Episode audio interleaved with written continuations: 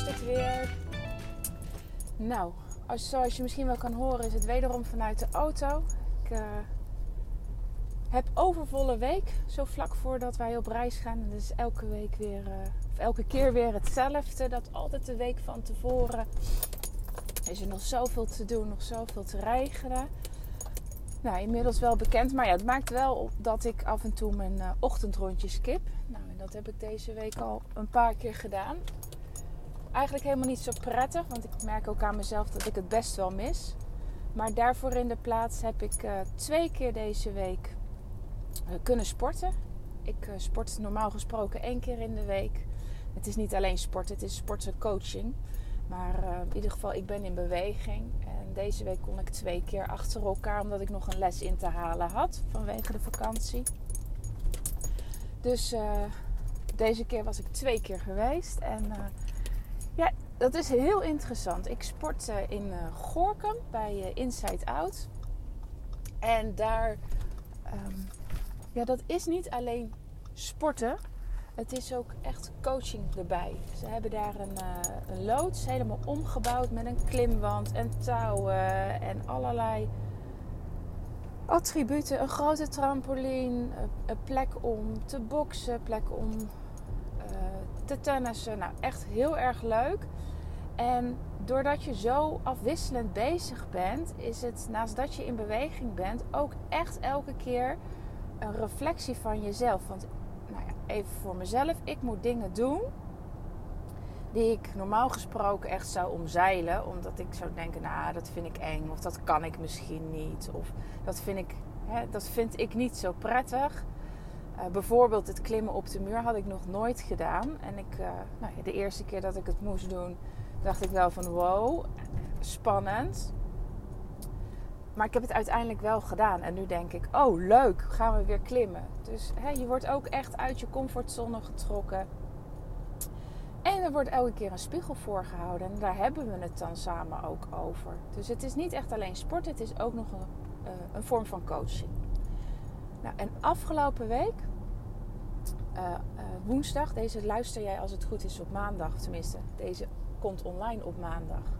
Uh, maar ik neem hem vast wat eerder op, zodat ik ook vast, vast wat uh, podcast kan inplannen voor uh, als wij op reis zijn en de, de reisdagen. Dan uh, denk ik dat het me niet lukt om, uh, om nieuwe podcasts op te nemen. Dus dan heb ik vast wat voorgewerkt. Uh, maar afgelopen woensdag was ik er dus en wij deden... Uh, een tennisspel. Ik moest uh, volleren tegen de muur aan. En uh, de bal mocht dus niet op de grond komen, niet stuiten. Ik moest ze direct weer pakken. Nou, even een paar keer geoefend. Uh, voor de rest uh, gingen we kijken van, nou, hoeveel kan ik dan? En kan ik mezelf elke keer verbeteren? Nou, dat lukte niet echt. Ik kwam tot, volgens mij, zeven, acht keer. En toen zei hij van, nou, luister eens, we gaan het nu anders doen. Je krijgt drie kansen. En binnen die drie kansen moet jij er vijftien of meer halen. Haal je dat niet, dan druk jij op. Haal je dat wel, dan druk ik op. Nou, de eerste keer dat ik, nou, lukt het niet, kwam wel iets verder dan, uh, dan die zeven of acht. Maar uh, de vijftien haalde ik nog niet. Maar bij de tweede keer wel. Dus nou, hij moest opdrukken. Nou zegt hij, we gaan het moeilijker maken. We gaan naar twintig. Je krijgt weer drie kansen.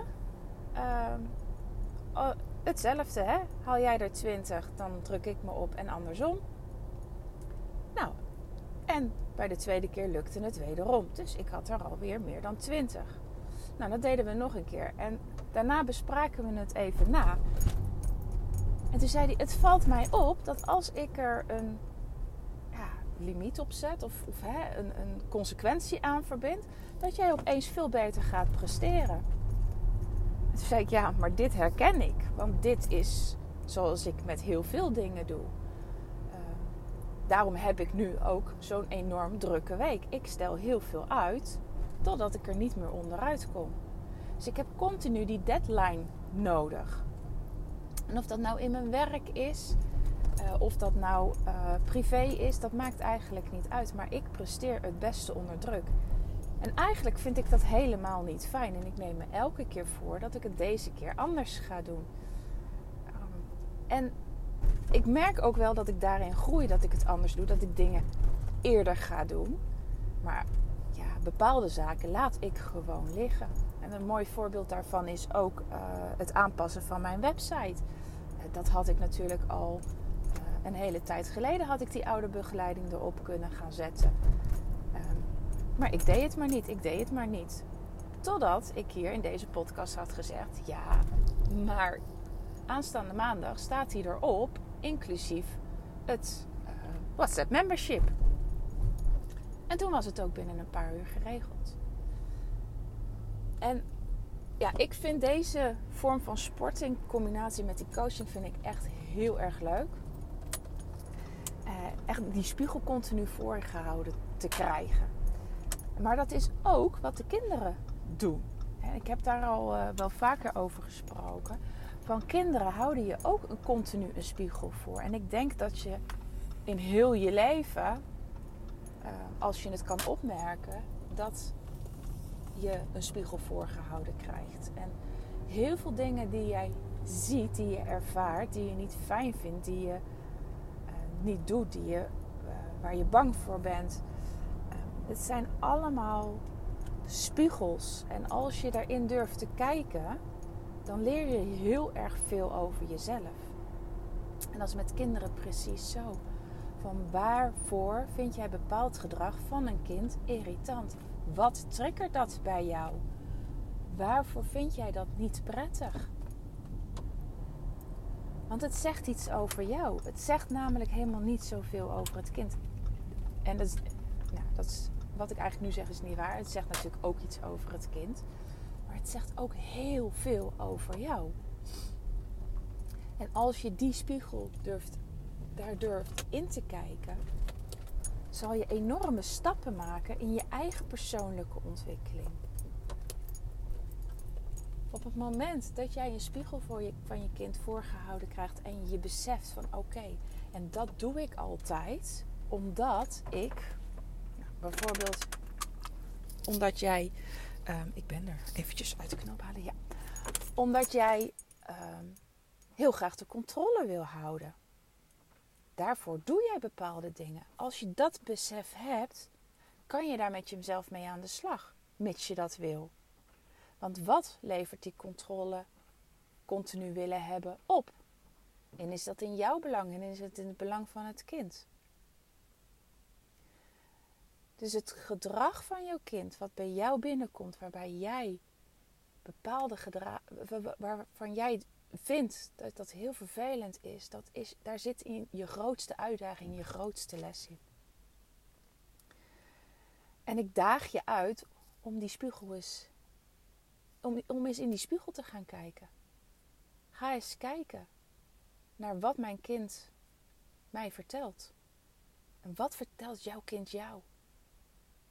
En ik vind het heel leuk uh, als jij jouw verhaal met mij wilt delen, als jij deze uitdaging wil aangaan en mij wil vertellen van goh, waar je precies last van had en wat dat over jou zei en wat jij daarmee hebt gedaan. Dat vind ik, uh, ja, ik vind dat altijd heel fijn om te weten um, ja, wat je, wat je met de, deze podcast doet. Dus als je het met mij wilt delen, nou superleuk. En um, wil jij... Um, Ja, kom jij er niet uit voor jezelf? Zeg je van ja, ik, ik besef mij dit. Ik denk dat mijn kind mij heel veel uh, spiegelt. Hè? Maar ik, ik kan de vinger er niet op leggen wat dat nu dus over mij zegt. En waar dus uh, mijn leerpunt in ligt. Um, nou, weet dan dat dat WhatsApp membership, dat ik je daarin dan echt wel verder mee kan helpen. En dat ik je dan ook uh, met je mee ga kijken van goh, wat dat dan betekent voor jou. Wat jouw kind daarmee wil zeggen als je die spiegel voorgehouden krijgt. Nou, dat was het. Ik ga snel naar boven. Ik ben bij de praktijk. Ik ga aan, het, aan de slag. Ik heb een I Q-onderzoek.